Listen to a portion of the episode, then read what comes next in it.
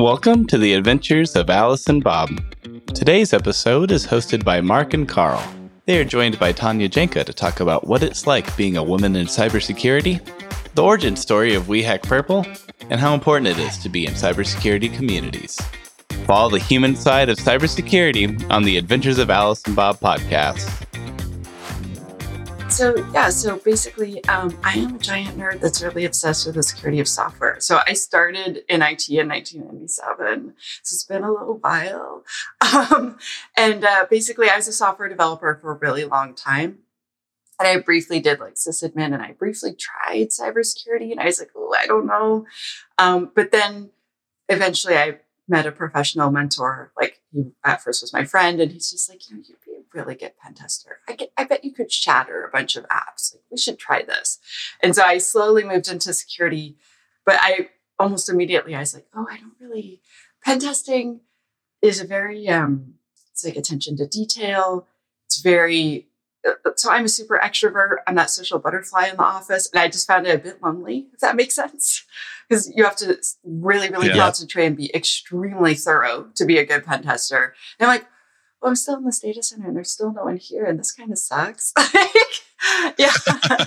uh, so then I discovered the thing that makes me really happy, which is application security. So software, basically, I hang out with software people all day and help them create more secure software and then I started giving conference talks because you can get in free then. and I wanted to learn more about ah. software. And I wanted to, so I was just like, I'm just going to create this conference talk and then they'll, if I get in, they'll let me in for free. This is amazing. Um, and so then I started speaking at more conferences and then eventually I ended up opening up my own training school called We Hack Purple.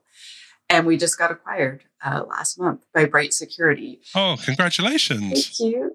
Yeah, Thank congratulations. You. so Bright, Bright Security makes a dynamic application security testing tool or a DAST, which is cool. And I've been on their board, um, their advisory board for over a year before that. So we're already friends, if that makes sense. And so then they're like, yeah. So what if like your company and our company were just one company? Um, and, and Sounds like, like, a good idea. yeah. I was like, but like you make this tool, like what are and they're like, well, then you could finally make all your training and all your content free. Oh, that's incredible. Yeah, I really, so it sounds weird, but I really, I know, you know, when people make open source software, um, and that's some sort of business model, which I, don't really understand. You can't really do open source intellectual property. People are just like, thank you, it's free now. Um, and then you can't pay your bills. But I really wanted to make it available to as right. many people as possible because when I was trying to switch over to security, it was so hard. I was like, some of these courses cost so much money I won't like, mm. what will I do? I'll have to save up a whole year to take one course. Like, how could I possibly afford this? And so I wanted to make it so that more people could join my specific field anyway um, of securing software and secure coding because yeah, it's a problem. i am sure that since you both work at BeyondTrust, you know there's some problems with software security. a little bit software is the uh, the the never ending challenge. Yeah, it's right? come up once or twice in my career, I think. Yeah. so I'm gonna I'm gonna rewind back there, Tanya, because you sound so passionate about this. And w- where did that passion start? Like you said, oh, I was a software developer, just casually. Like, how, how did that even begin? um so I think I have one of the most unusual little girl experiences where both of my aunts were computer scientists and three of my five uncles were computer scientists. And my mom's a mathematician chemist and my dad took yeah and so oh wow. um, and then one of my cousins is a mechanical engineer and the other one's a computer scientist chemist. And so then when I decided I wanted to you know I'm getting near that age where I have to decide what to do my parents were like so you you know you applied to all these universities and colleges and you got into all of them for all the weird different because I applied for drama, for English, for history, for like everything you could think of. And I'm like, I like the people in my computer science class the best. So if I'm going to go to school for four years that's, that's awesome. with people, right? And I was like, and like, I'm really, I seem to be really good at like making stuff and it's really fun. And I heard there's lots of jobs. And my parents were just like, so, so, uh, so I mean, what, what, what was that like? I mean, you know, ha- having, you know, that much family that was obviously involved in, in computer science, uh, mathematics, etc. like like what I, I guess like what was that like at uh, you know the the holiday dinner table or something? Like what was that what folks were talking about? It just or uh, made it very normal, and that it was a very normal job to have, and that was a very normal job for men or cool. women to have. And as you probably are aware, there's Yeah. very few women in computer science. Like one of my aunts was the first woman in our Absolutely. province to graduate from computer science. She was the very first woman, but they never told me like, oh, there's no women. When I got to my class, I'm like, where'd they go? um, and, and then when I got into yeah. security, I really was like, okay, where are you? Because security is significantly there's significantly fewer women in in the cyber security area than there are in all the rest Absolutely. of IT, especially software development. It's like around maybe a quarter or a third in software development, but in cyber, it's like 10% or less. And I'm like, this just stinks. Um, who's going to appreciate the cute outfit I'm wearing? Yeah, Come it- on.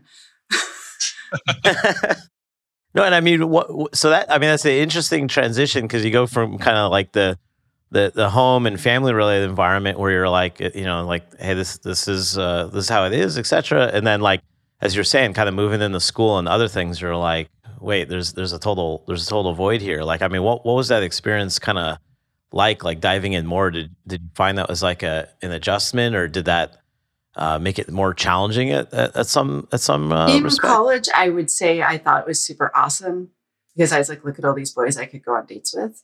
I thought it was great. I was like, there's like no competition. Almost Brilliant. all the women in my class were on student visa from Russia or China. And most of them were, you know, in their 30s and married. And they're like, I'm not going to date some stupid Canadian boy that's 18 years old. And I was like, hi, hi, look at me. um, so I felt very popular. Um, but then in the workforce, it was a bit different because, um, yeah, I've had bosses make passes at me and I'd be like, no, thank you. And then there'd be like repercussions that were really not good. And it's like slowly over time, I was just like, I have to learn to tell people to F off or I'm not going to get any work done. And it, it was like very enlightening. Um, but things have improved a lot. I have to say, like steadily, things have improved quite a bit. And so sometimes when people are like, oh, this happened, and I'm like, oh, and then you just tell them to go to hell. And they're like, I shouldn't have to tell people to go where to go at Tanya at work. I shouldn't have to do that. I'm like, yeah. oh, I know. But you should, it's you should- still yeah you, you should be able to do your job and not have to to like fight for the uh the, the privilege of doing it if you will i, I talk about that there's an amazing woman on my team software engineer developer etc and uh and, and i would describe her as kind of like fierce right but i'm also like you, you don't need- shouldn't. right and, and she definitely doesn't need to be at, Oh, at our company because we're we're good about that stuff but uh uh, I, I, I, I've definitely experienced that. Uh, uh, I haven't experienced it what you were describing. I've experienced on the other end of like somebody trying to be a be a manager and like clear a path, and I think that's like what it's all about. And it's um, yeah, I can't stress enough the um, the, the balance that is like needed. And like you said, it's it's like better, but uh, I don't think it's it's it's not great by any means uh, out there in the world. We're starting to travel again now that COVID is. I don't know what to say what COVID is right now, but less terrifying. Let's call it that. Um, and so we're starting to travel. And so actually yesterday I had a meeting with one of my staff, and I was like, "We're going to travel." I'm like, if someone asks to go back to your room, you could just say no. If someone's like, "You want to have a drink after work," you could just say no. You don't own any. You don't owe anyone your time. Like if someone Yeah, from work does something or someone at the conference or one of the organizers or, or anything. I'm like, I have, you have my explicit Yep. To blame me and say, oh, Tanya will kill me if I do that. So I can't. I'm like, totally blame me. I don't care. I'm like, do this, do that, do that. And yeah, and I was on a business trip a few months ago, and one of the organizers of the big event I was at, like, tried putting his arm around my waist and like, so, and I just like shoved him really hard and was like, ah, no. And then I just continued, and I was, I was Yeah. like, so it still happens. People still make stupid mistakes. Like, I'm like, don't put your, what are you doing? Stop that. Um, but I feel like, yeah, That's crazy. yeah, it is. But I'm like, so you know, if that can happen to me, like you're like a ridiculously beautiful 20 year old. So um, that could definitely happen to you. And I want to just like say explicitly, like, I don't care if someone's like, well, I'm the head of this department at this company. And like, if you want to make this saleable, I'm like, no, just say no and blame me as much as you want. It's totally cool. Um, but I'm like, it's really important to me that you Yeah, I- always feel safe. And I'm like, you can also make excuses. Yep. Excuses are awesome. Be like, oh yeah, I have to call my mom. She wanted to check on me. and it's at this time, sorry, I have to go. I'm like, there's a hundred things that you can do to like get out of Yeah. that situation. But I'm like, feel free to say no to like literally anything that is not job requirement. And if someone tries to invite you Yeah. to their hotel room for a meeting, be like, actually, you know what? I really could use a coffee. So what if we meet at Starbucks? I'm like, there's like a million different ways that you can like cruise around those things. But I'm like, just say no all the time. And if anyone gives you a hard time, you send them to me and I'm going to make them sorry. She's like, okay, thank you. Yeah. I love the fact you put It's- welfare it- first. Oh, Like yeah. welfare first is the most important thing, and it's just so yeah refreshing and great to hear that. So Well- kudos to you for being a champion. Well, I think- right yeah, I think the- like- But then they'll they'll quit too, Yeah, I mean, I right? I'm like, that- I don't want to I lose you. I like, I really Yeah. want you to keep working here. I know, like, eventually one day you'll outgrow us, but I don't want to lose you. So anything happens. Well, yeah. Yeah, no, I mean, because it, really comes down to, and so, so me, Karl, uh, most of we can't relate, right? Like, like, like, I can hear it and I can try to empathize as much as possible, but it's not an experience that like I've in any way lived as you're describing, right? And I think it's really like important to hear though, uh, because the the reality for for most of us guys like myself, et cetera, working in tech for the last you know 20 years, show up and you can just do your work. Uh, you don't have to navigate and deal with everything that that you're talking about, right? And I think it's important to understand that because uh, in, whatever way, and I'll probably kind of ask you later on of, um, you know, I think it's always important of, you know, what can people like myself do more or be better beyond just obvious not being a, can I say asshole? I think you can say that. That's okay, right? horrible human Yeah. being or whatever. I don't know but like just be be a good be a good human being you know yeah and and uh, one of the other things that i think we had come across you know going back to some of the the, the early days for you and, it, and it's, you made me think of it just in the i think you have your own kind of uh, you know fierce fighting for the things that matter but you were supposedly in like a punk band or something? Did we did we get that So I was um, a, a folk, a, a solo singer songwriter, folk singer, guitar person for around 17 years, and I released five solo albums. Yeah, Oh, like when you look up on Spotify, that's me. Um, and then on top of that, and I was a software developer at the same time, and it sounds so silly, but like when Y2K hit, and there were so many layoffs and like the web bubble burst, I would like play music at bars, and I'm like, I'm just doing this until my computer science career takes off. and I just um, play in bars all the time. And then I started starting punk rock bands. So I did like power pop band, I did a power pop comedy band, I did an electro punk band, a hardcore band, a post hardcore band, like all sorts of different, really like heavy, loud, screamy music. And then I learned drums when I was, I think, 34. And so I started drumming in bands and I'd like sing Oh, and wow. drum. And I was quite ridiculous. I would tell jokes at the same time because we did this comedy sort of thing. Yeah. so I did a lot of stuff, but my solo music always got the most attention. It is very interesting um, because, yeah, I'd form these bands. I'd be really excited. There'd be a whole bunch of us working on it. And then everyone would be like, could you just show up with your guitar, Tanya? We only want you. My bands would get really jealous. like, like we'd be playing somewhere and be like, Tanya Jacob's new band. And they're just like, we're here too. I'm like, sorry, guys. Uh, and the uh, the the impos- the impossible question of like favorite song, but but would you would you be able to have a? Is there like a favorite punk song or Uh, anything? like that I wrote or that someone else wrote. Oh, either. Either Yeah. way, actually, either or both. We're we're greedy with our questions. We'll take both answers if you got them. I, I, the last or the second last band that I was in, we were um, called Couch Wrecked, like shipwrecked, but on a couch. And we wrote a song about Okay. Ottawa, where I used to live, and how everyone from Ottawa is just so hot. We should rename our city Hottawa.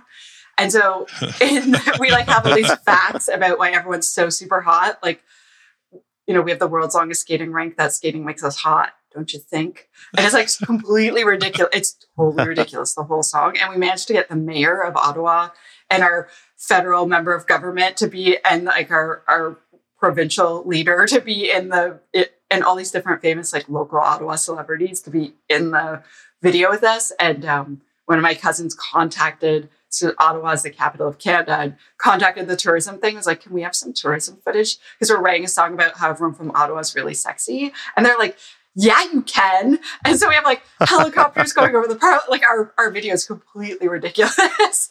Um, and so that it was like maybe a nine month project of me and my bandmate and my cousin like doing this ridiculously silly art project. And I have to say, like being able to scream like, I'm from Ottawa, I'm wildly delicious is like pretty satisfying.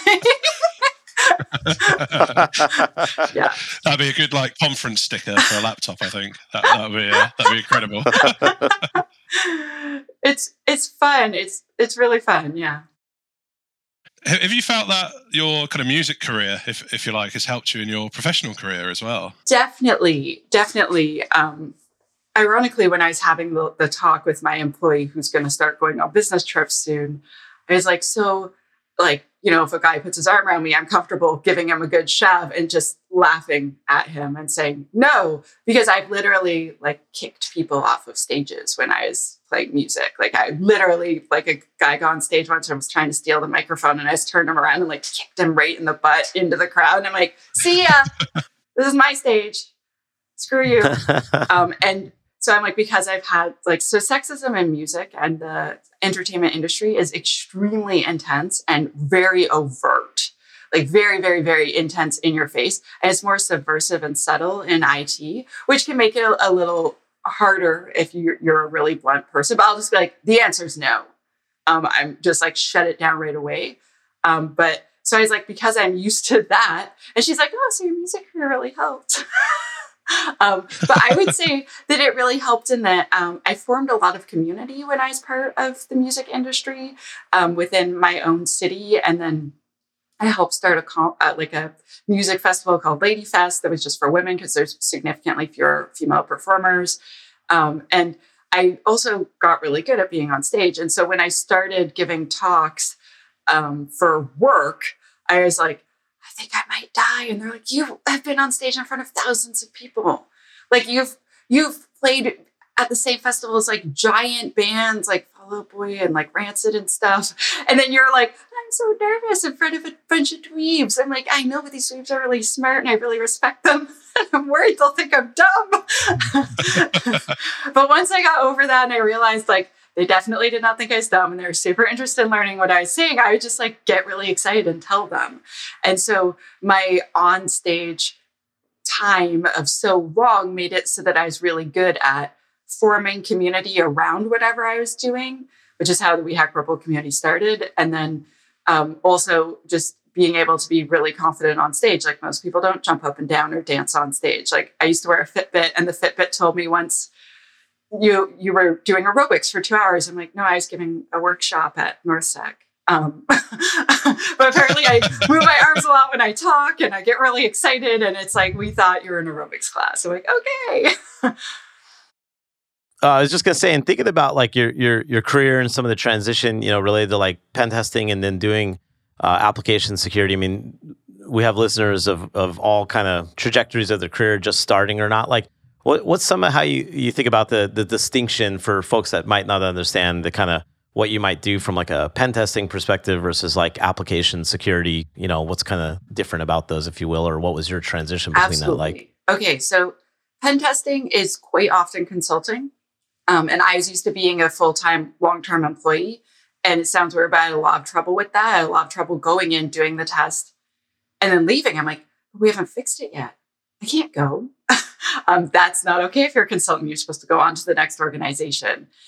Pen, it's it's not always pen te- uh, consulting, but quite often it's like you come in, you test, and then you're supposed to like you write a report, give them advice on how to make it better, and then you leave, and you don't get to kind of see the fruits of your labor where they've fixed everything, unless you're lucky and you have a retest part of your contract. So you come back, you test again, you're like, awesome guys, good work, you fixed everything. Pen testing is extremely, extremely thorough and detail oriented. And so um, a lot of people who I know who pen test, they'll use a, a, dynamic scanner, they'll use a couple other tools to kind of punch and punch the app in the face a little bit. But then you get into manual testing where um, a lot of them refer to OWASP ASVS, the Application Security Verification Guide. And it's a basically 79 or 78 page spreadsheet of like, go here, do this, check that go here, do this, check that. It's very intense. It's very thorough. Um, and the idea is, is you go and look at the app from every angle you can to see every single thing that could potentially go wrong and make this, and you test it to see if it, it does go wrong. And then you make this list and then you try to offer some remediation advice. And I have seen people that just run a quick DAST scan, copy and paste that information into Word, and they're like, here, your pen test is done. And I'm like, ooh, no. And I've seen people that do, you know, very, very, very, very thorough manual testing. And often the two will both charge the same price uh, or only a slightly different price, not because um, not because the person that's doing thorough testing isn't smart, but because they're honest. Um, so I've seen a lot of pen testers where they do very little work, and it's like, yeah, it took me ten days. I'm like, you turned on the scan, you went and got coffee, you came back later in the day, and you just copy and like you spent like an hour going through those results, and you just randomly deleted the ones you thought, oh, it's probably nothing, and you didn't investigate, and you didn't do it, and I found it very disheartening. I I met a lot of people where I was like, I don't feel what you're doing is. And then they would charge 10 days for like a one day worth of fooling around with the app.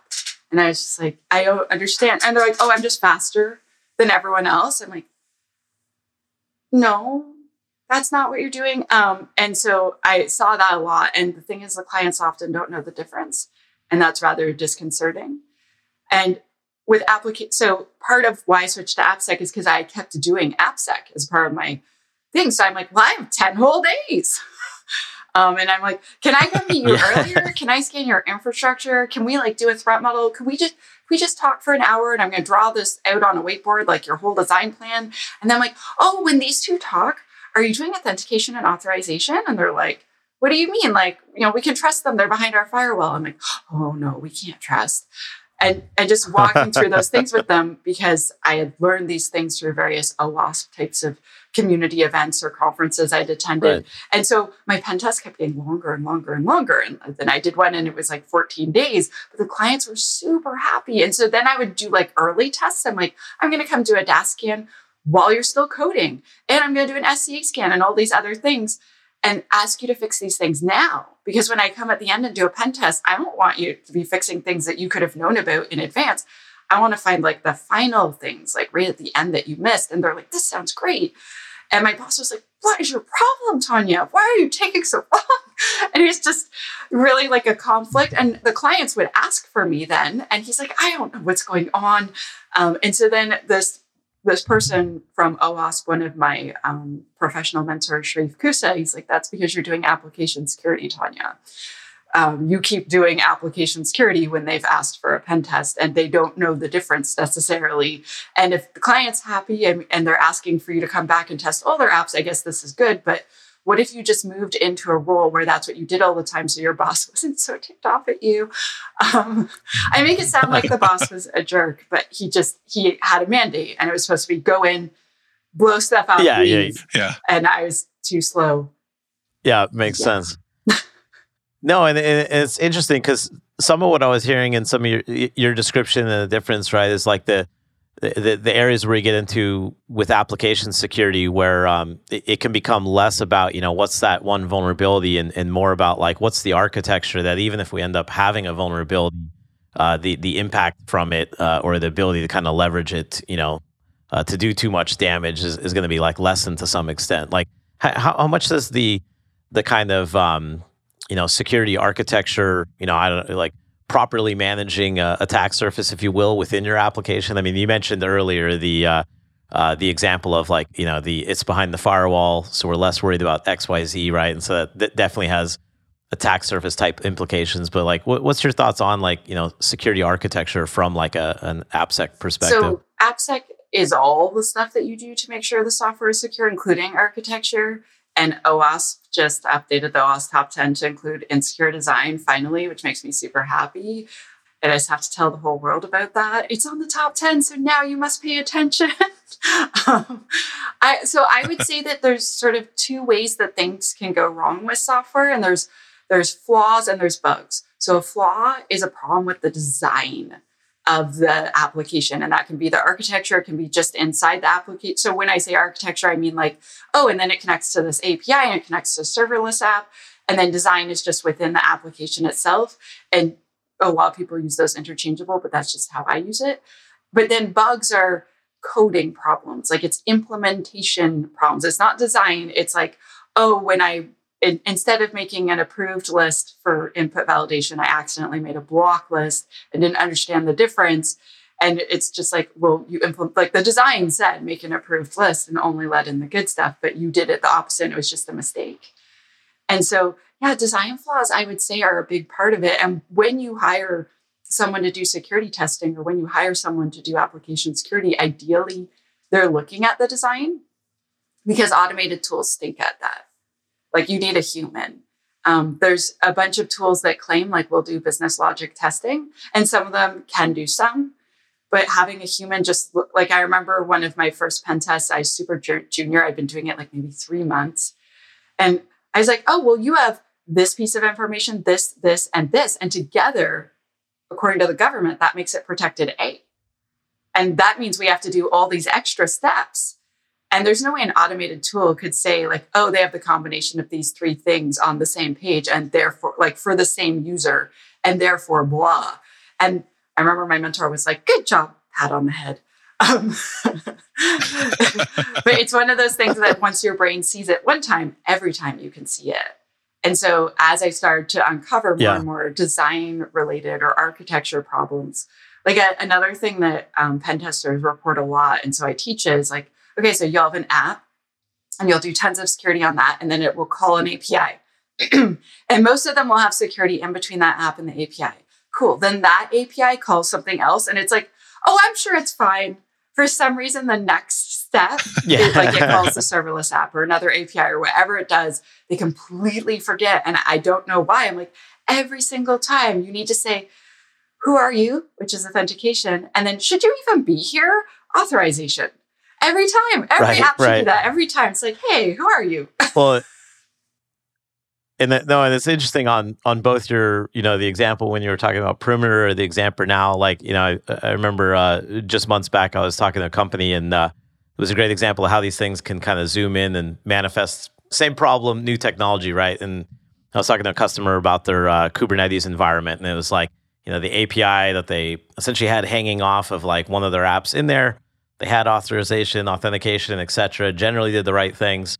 Ended up having a vulnerability in it though that would allow somebody to actually get code execution on a container.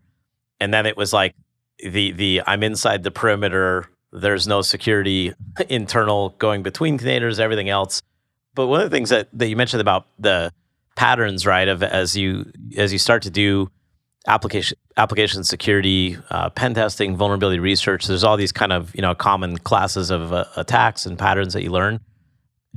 And there's also maybe like this like uh, reverse effect that when you're when you're somebody uh, at a company that's like a part of building the actual software, you can become so close to it that it's hard to objectively step back and really think about the attack surface. And I, you know, this is one of the things I've always uh, talked about, even when I think of um, you know some of my early uh, uh, vulnerability research teams uh, back in my first company, eEye. You know, we had some of the best vulnerability researchers in the world.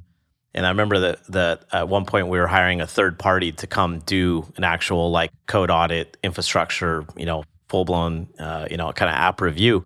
And they were like, "Oh, you don't trust us? You know, like we know this stuff." And I'm like, "No, no, you have all the technical skills, but you're so close to the problem. You're so close to what you're doing because you're working on it day to day. That's hard to look on the outside." Do, do you find that to be uh, a thing sometimes when you're when you're going in and helping a customer where it's like you know the light bulb goes on where we're like ah it was kind of there the whole time but I didn't see it because I'm so close to it is that is that a thing that you experience honestly not very often but I I do agree that that is what's okay. happening if that makes sense like a lot of them when I point it out they yeah, they yeah. don't realize it was there because they how do I say this nicely yeah. so like software developers are experts at developing software right and when like to be totally honest, when I was a software developer, I thought my software was perfect. I thought it was really great. And when QA would find something, I was always like, how is this possible? Um, and and, and I, I, I want to say I was totally not arrogant and there was no at all ego, but there's definitely some ego. Um, but I like I was just like, but I tested it and I didn't find that. And so when I tell clients about a problem, I, I remember my first professional mentor saying, like, when you find a bug, especially like a really earth shattering bug, it's like really exciting. And he's like, you have to do your happy dance by yourself. And then when you go tell the developer, you have to remember you are telling them I just found out your baby's extraordinarily ugly. And you have to say it in a way where they still like you and they feel respected and they feel and i was like okay yes this is really good. And i wish that more people got that lesson from their professional mentor. He's like so do the happy dance in like the data center or the ladies bathroom or some other place where you're like oh my gosh i totally smashed that so good and then when you go tell the client it's like hey i think i found something. Can i show you? And remember to be sensitive because this is a thing they worked on so long and so hard and they missed this or they or more often they've just never had training on that and had no idea that what they were doing was wrong. Yeah. and i've seen some security people where they're frustrated and they've been doing this so long and they're just like why can't you just write code that is good? And it's like oh ouch ouch. Um that's brutal. Yeah, yeah. I've heard I, have no, heard much worse, trust me. And in our industry, there's a company where their entire motto is try harder. And I'm just like, oh, don't teach people to act like that. Don't you're like you're creating a giant group of pen testers with a bad attitude by default. Jeez. Yeah. Well, I think one thing that came through really strongly there, and I, have been unusually quiet because I am a huge fan. Oh. So I'll just disclaimer there that I keep leaning into this like this is amazing, this is incredible. Um, education, education, education. Like it's just coming through to me that you have such a love and passion for this. Is is that where we ha- uh, we hack purple started? Yeah, when, it sounds weird, but when um when I first started doing all the security stuff, I joined the local OWASP chapter, and almost immediately they said, "Well, do you want to be one of like do you want to be one of the organizers?" And I was like, "Really, me? Oh my gosh, wow, yes." Um, and because I'd had so much experience planning concerts for so long, it was super easy to plan a meetup. I'm like, this is cinch. I don't even have to make people pay for tickets. This is awesome. Um, and so. And the liability coverage is probably much lower as well. yeah. With these crazy punk bands, gosh. and and so then I just started booking people that would teach the thing I wanted to learn. But then eventually, um, one of my professional mentors was like, "Well, if you really want to cement your knowledge, you should teach what you learned to someone else." And I was like, "Really?" And he's like, "Yeah, if you make a presentation." So my first presentation was about like just how to scan a web app for vulnerabilities, so how to do a DAST scan. And I didn't even know it was called DAST. I was just like, so we're taking this web app scanner thing thingamajig and we're going to point it at this vulnerable app that my friend made. And then we're just going to blow it up. And it's so cool. And then these are the things we found. And this is why they're scary. And this is how you can fix them. And so by the time I finished making the presentation, I was like, I'm really good at this now. And so then I started just making more presentations to kind of cement the knowledge for myself. I even, so this might sound weird, but I even wrote songs. So one of my bands was called Zero Day Reapers. And if there was like a, a term I was trying to learn, I would write it into the song. So I would repeat it over and over again. And I could never forget like whatever the steps were for this or that. And um, it really helped Karl. And so like the more I taught and the more like really super awesome questions people have. So like at the end of a talk, Q&A is my favorite part because then the audience says stuff. And I'm like, oh, you're having that problem? That's such a cool problem. Like, tell me more. Um, and helping them problem solve or like giving them ideas for fixing things. I'm like, this is, so then sometimes I learn something. So sometimes I'll say like, actually, I don't know the answer. I've never encountered that. And I'll just turn to the rest of the audience. I'm like, do, do any of you know? And a super brave person will be like, actually, at work, we had that problem and this is what we did. And it helped. And I'm just like, yes, this is so good. Learning for free again. And so then um, when I left Microsoft, I started my own startup company and we wanted to make an inventory program because that is a huge problem facing our industry that remains not fully solved. Uh, and me and my co-founder kind of exploded in this amazing way. And if you're going to fail, fail fast. And that's what we did. Um, and I was like, we should end this before we don't like each other anymore, like where we're still our friends. And so we kind of both went on our separate ways because we both had different ideas of uh, not only how to run the company, but how to build the product. And that's fine. Um, but so then I was sort of in free fall for maybe a few weeks. And I was like, hey, Twitter, what do you think I should do? And people started writing me and they said, so I, I, know that you're not sure what you want to do next, but I have all these devs and they really need to learn secure coding. Is there a chance you would come in and speak to them? I'll pay you. And I was like, oh, that sounds cool. Yeah. And then another person, and then another person, and then another person. And then I was like, maybe this could be my job. this is a thing. this is a thing. Um, and I really liked it. And then um, I was like, well, how can I make this scale better? And so I, I just made a homemade course and I sold 130 copies of it. And it was just like a minimal viable product. And I was like, if I could sell 130, and my marketing plan was just tweeting, I made a course, it's $99. If you want to learn this, could you please buy it? And people did. And I'm like, okay, so that's obviously not very good marketing, but it worked. And so maybe I should. So I re recorded the course and broke it out, made it bigger and better, and got like an academy platform and all these things. And We Hack Purple was born. That's incredible. And where, where did the name come from? And, your kind of Twitter handle as well, She Hacks Purple. Like, where, where was that from? So I I didn't want to have Twitter. So I had briefly tried Twitter and I was like, this is too tiny bites for me. Like I didn't really get it at first. And so I deleted my Twitter account. And then I was in Europe in Ireland and WannaCry broke out. And it broke out live on stage. So there was a woman on a panel and she was like checking her phone and not paying attention to the panel. And I was like, what are you doing? And finally she's like, I really have to be sorry, but my company made an exploit out of like a vulnerability we'd heard of and we checked into exploit db and i just heard that it's being exploited in the wild and i think it's called wannacry and i I'm, you saw all Oh. these people get up and start phoning people running out of the room and she like was explaining what it was and so i started asking everyone at this conference like can you tell me what's happening? And there's this woman named shannon shannon Lietz and she was the keynote speaker. And i was like shannon can you tell me what's on your twitter? And she's like Tanya, at some point, we all have to grow up and become an InfoSec adult and get our own Twitter accounts. You've been reading over my shoulder for like three days now.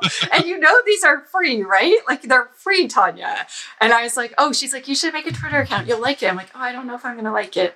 And so then my email address was she hacks computers um, at gmail.com. And I tried to put she hacks computers and it was too, it was too long. And I, and I was like, well, how can I shorten this down? And I was like, oh, people keep saying I'm a purple teamer because I've been doing pen testing, which is red team, attacking, offensive security. But then I keep helping them fix it, which is defense. And application security has like a lot of defensive parts of it as well. And so people were joking that I was a purple teamer, and people kept joking, oh, there she is, can't make up her mind, that purple lady. And so I was like, well, she hacks purple. I'm like, no one's ever going to see it. It doesn't matter. Like, I'm not going to have any followers. um, and then it just grew and grew and grew. And there's this guy um, named Kevin Wall uh, in Ottawa, and he would like come see my presentations. And one day he was joking around with me. He's like, "Oh, she hacks purple, and look at her with her brown hair. Like at some point, aren't you going to dye your hair purple?" Like as a joke. And so the next month, I put these purple highlights in my hair, just like to kind of like get Kevin. Do you know what I mean? Like, and he laughed so hard, I thought I was going to cry. And I was like, "Actually, it looks really nice. Maybe I'll just keep it for a bit." And now it's been there for like five years. Um, yeah, and now it's sort of like my thing, if that makes sense. And so when I started my business at first, it was called She Hacks Purple, but people kept writing me and saying, I'm a man and I'd really like to attend too, but I really want to be respectful. But, and I was like, no, everyone's invited. And so it turned out a lot of men felt they weren't invited. And I was like, oh, no, that's not okay. Um, everyone is, every person is welcome. And so we changed the name to We Hack Purple. So like every person knew all of you are welcome. Um, and now with making all the courses free because of the acquisition by Bright, we have doubled in size in the past couple weeks since we announced all the basically people used to pay you know 200 300 500 dollars for these courses and now they're all just free and ton, i'm getting yeah i'm getting a lot of Oh. really nice letters about how great it is That's incredible. That, that's awesome. And so you've uh, you've you've been in bands. You've had like the most amazing kind of AppSec career, pen test career. You've got a blog, a podcast, a community, a training academy. How? like, where do you find that time? i don't watch a lot of tv um, Ah, and, and I feel and um and so this is going to sound really weird and slightly personal, but basically, since I started, since COVID started, um, I met someone, and that person has kids, and so now I'm a stepmama, and I'd never been a, a mama bear before, if that makes sense. And so, being a mama bear takes up a certain amount of time that I was not used to. Like they'll be like, "Can you close your laptop? Because I'm going to sit on you now." I'm like, "Oh, okay. I guess I'm done working. Hello." Um, and this is a new experience, but I think a lot of people that have children um, have less ability and time to do all these other things. And especially people who have infants. Oh my gosh, how do you even show up to work with clothes on and your hair brushed? Like, it's really hard. um, like it's, it's like heroic undertakings that uh, because I knew kids were a lot of work, but then when you start experiencing it, you're like, whoa! I have a mini human that's crying, that's very upset that their brother just punched them or stole their Easter candy or something else that's clearly a, like a human rights issue, and um, you have to kind of stop what you're doing and go do the thing. But yeah, I think that um, I think I, I don't know how to explain, but I'm just a very motivated person. Uh, so I wrote a book um, and it was published in 2020. And I'm actually about to start my second book uh, this summer. So Alice and Bob are going to learn Incredible. secure coding this time. And it just as I'm starting to research it, I'm like, this is going to be a lot of work. Oh my. Um, but it sounds weird, but when you get really excited about stuff, it doesn't seem like it's a lot of work. Like when I was in all those bands, that was a lot of work. Like you would practice hundreds of hours for each performance. And I wouldn't think about it as work because I loved it. And so I really love writing. So with a book, like the writing part was really quite enjoyable, but the technical edits were really like getting punched in the gut.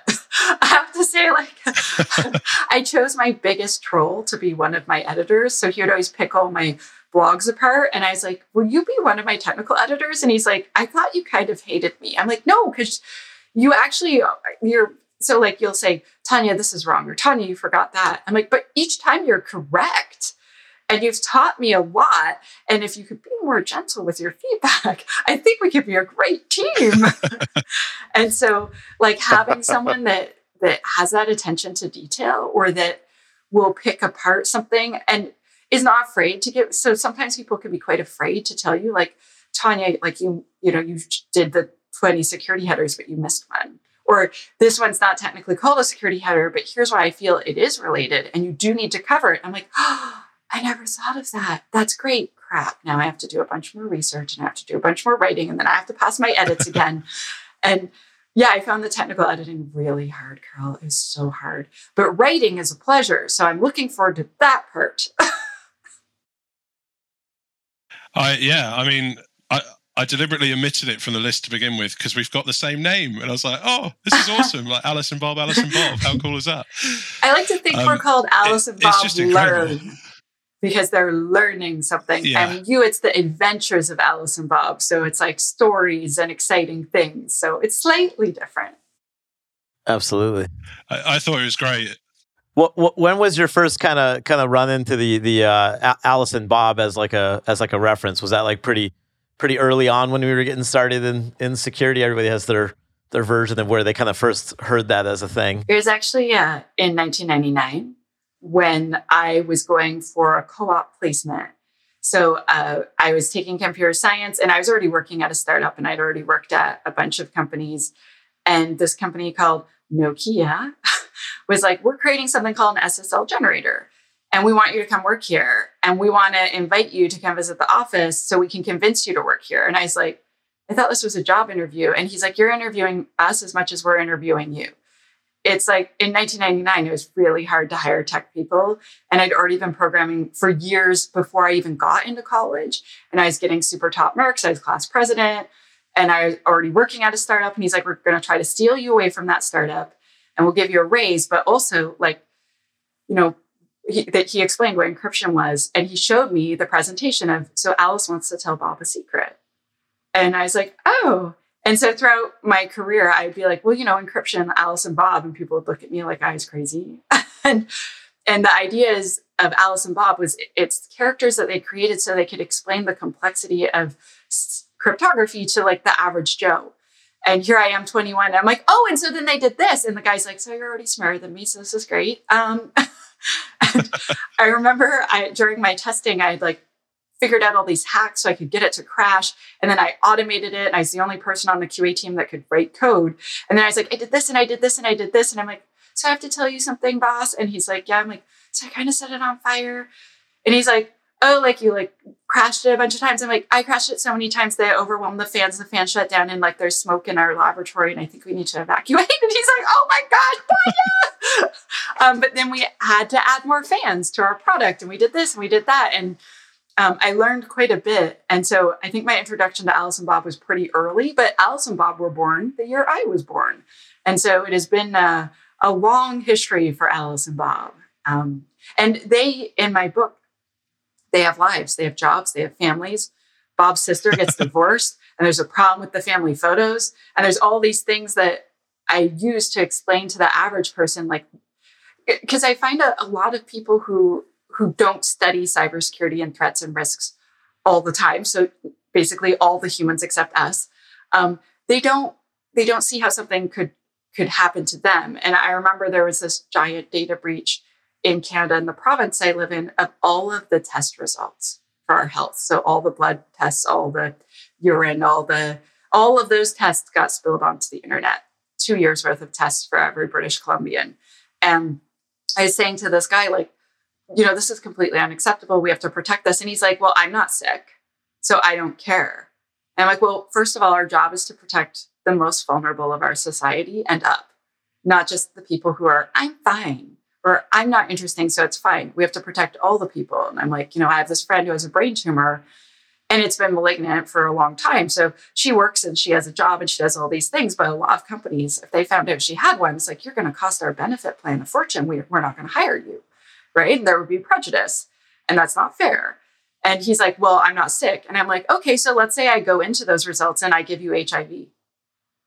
And then people don't want to hire you. He's like, but that that's not fair. I'm like, oh, I could do it. It'd be really easy. Like anyone could do that. And and I could give you a brain tumor too. And he was just horrified. And all of a sudden he was like, we need more privacy in British Columbia. And I feel like if you can put it into the terms that a person can understand how it could, could affect them or a person that they love, all of a sudden they take it seriously. And all these people with their like, well, I don't need privacy. I'm like, do you have blinds on your windows? Do you have curtains? And they're like, well, yeah. I'm like, why? I thought you didn't need privacy. I thought privacy wasn't important. Oh, my neighbors could see in. Oh, I thought you didn't do anything interesting. And so if you could word it in ways they understand and translate it essentially. And so the characters Alice and Bob, I think, are really important because it helps a regular person understand, oh my gosh, this could ruin my life, or this could hurt my child, etc. Um, Shannon Lietz, I saw her, she's like this really amazing public speaker, super like when I saw her on stage, I was like, ah. um, and she was saying how her two children had their their identity stolen when they were two and three years old and she had, so she has to teach them how to manage their identities after having their identities stolen and spilled onto the internet from like being little all the way up. And she's like it keeps coming up and i have to manage this and that. I'm just like oh my gosh. And so gosh. yeah i feel like if we can compare it to a, a thing that affects us personally all of a sudden we understand. And i think that it's brilliant. Whoever decided from that way back in the day those cryptography people like it's like those videos um I don't know if you've ever seen those videos where they're like, "There's these starving children in Africa." When I was young, there would always be these these commercials, and but then they would just isolate one child and they would tell you all about this one child. And it's because the human brain is unable to to understand suffering at a level of you know actually like a million people were killed by this genocide um, that was committed by other humans and like we have to get involved but by but that's too much for us to comprehend it's too much for us to hold. And so they're like, we'll show you one child or two children, because then that is something you can relate to, and then you can comprehend it, and then humans are more likely to take action. And so Alice and Bob, they have some troubles in the book. Things happen, and sometimes they solve them, and sometimes they don't, and sometimes they're right, sometimes they're wrong. Um, yeah, I so I I love the name of your podcast in summary. Oh, thank you. I love the name of your book, and I love the fact you're writing a second one as well. That's like made my Absol- day. Absolutely so excited about that. You, you mentioned as well there, like fantastic public speaking. Where can people find you this year? Oh, okay. So you can find me at RSA. So I'm doing 14 events at RSA, and I'm just about to start sharing them on Monday. So my social Four, 14, like one four. One yeah. That's a lot of events. yeah. So I'm I'm speaking at RSA and I'm I'm giving I'm on a panel at RSA. I'm doing a birds of a feather at RSA. I think I'm doing seven separate book signings where a bunch of really awesome companies like Bright Security, Cloud Defense, Juniper Networks, F5, VMware, it, um, Apiiro, etc., are buying a thousand bucks each worth of Alice and Bob to give away for free. And so uh, I'm going to publish a schedule really soon of all the places I'll be. So basically, you can come and meet me, and I will give you a copy of Alice and Bob if you're if you're early enough, because we're going to run out at each event, right? And I'll sign it for you, and we'll chat. And um, so there should be around 40, 50 books per one hour of signing. So I'm going to go just all over the place, and I'm going to speak at the Purple Cloud Security Summit. And oh, there's one more thing. Uh, oh, and I'm going to be so BrightSec is having this giant party Tuesday night with Snyk and Wiz, and every time I say their name, I blush. And Sol and Blue Bracket. I just, I like, I'm really excited to go, especially honestly, to like corner one of the engineers from Wiz and just be like, how's your inventory system work? I need to know everything because they are one of the first companies to make a product that can apparently help with inventory. And I'm like, I need to know how you solve this problem I failed to solve. This is awesome. so I'm gonna like show up with drinks and be like, hi, you, me, discussion. but in a friendly, non-creepy way, just to be clear. But yeah, so if people want to come and see what I'm doing, um, follow me on Twitter at shehackspurple um, or join my newsletter. So if you go to shehackspurple.ca, there's a newsletter. You could join the We Hack Purple newsletter. All this is free. So wehackpurple.com. You could join the Bright newsletter. So it's brightsec.com. You can follow any of my socials. So I'm just she hacks purple everywhere. But basically, um, my blog, I'm going to publish like an actual schedule so that you could just figure out, like, oh, it's convenient for me to see her here. And cool, then I will come and pick up a book. And so I'm super excited that all these awesome companies are essentially sponsoring me giving these books away. And I'm very grateful. It's so amazing. And so, yeah, I'm ridiculously excited for RSA. And then I'm also going to be speaking the next week in Vegas. Um, so that is the, uh, I think I'm on the 17th or 18th of June at the Agile DevOps conference for Tech West. And uh, I'm pretty excited. I'm going to be the opening keynote, or maybe I'm the lunchtime oh, keynote. Wow. For, yeah, so it seems like it's the opening keynote to me because I'm on the West Coast and they are not. I think it's actually the lunchtime keynote, but I'm pretty excited. yeah, so anyway, um, yeah. So it, basically, if people want to know what I'm doing, join my newsletter because every month, basically, all the content that I've created, every podcast I've been on, every place I'm going to be is in there every month and it's free. And then there's always like a ridiculous meme at the end to reward you for reading the whole thing.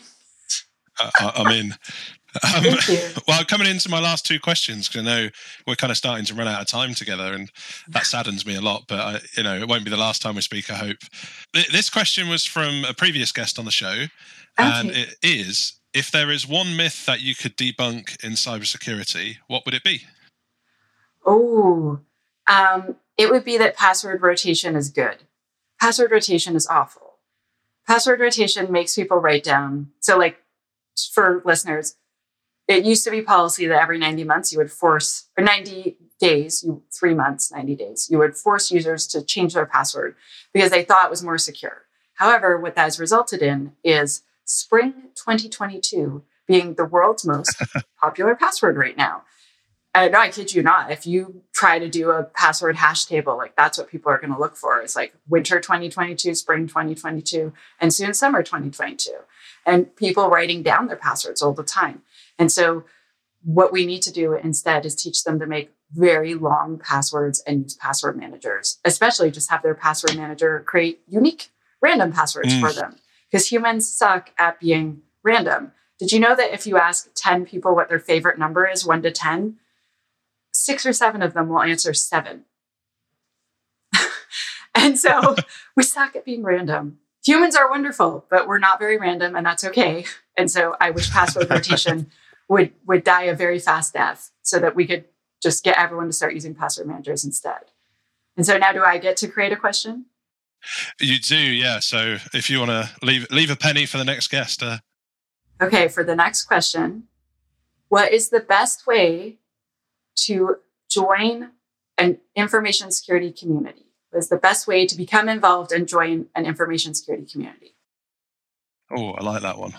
That's a really cool question. And, and with that, I want to invite everyone to join my community. So just go to community.wehackpurple.com. It's free. There's no upsells. We don't sell you anything there.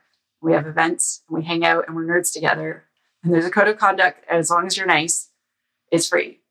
And uh, I feel like um, I feel like community is the way that I got into information security and the way that I was able to be successful, the way I was able to learn, the way I was able to find jobs. And people like you, both of you, and all the people that we are not seeing who are behind the screen who work together to create this awesome piece of content. So, like, a podcast is a ton of work. And so, you are creating community when you do this. You might not realize it, but you are. You're helping people learn, you're helping people join our industry. And so, hats off to both of you and all the people behind the screen who help make this happen. Uh, could, couldn't agree more. And, um, you know, uh, speaking of the people, uh, uh, and the many of them who do an awesome job to help us make this is um, uh, we kind of broke the script with you because nor- normally we, we, we kind of settle on a on a adventure and kind of zoom in on the specific adventure you went on. And as uh, we were going through this, uh, me and Karl traded some chat, and we were like, "Forget, forget the script. I think, I think your your kind of entire, you know, life experience and everything you were sharing that that is that is the whole adventure, the totality, and it's obviously an amazing adventure. And I know you're going to have a lot more coming in the future. And uh, we've we've been stoked today to have you on, and and really appreciate you spending the time. And thank you very much. Thank you so much for having me. It was such a pleasure to meet both of you. I met one of my heroes today, Tanya. Thank you. Thank you. Awesome. And we'll, we will hopefully catch you at a conference soon. Yes, absolutely. Thanks for listening to Adventures with Alice and Bob. If you enjoyed this episode, please don't forget to rate, review, and share this with colleagues that'll get value from it.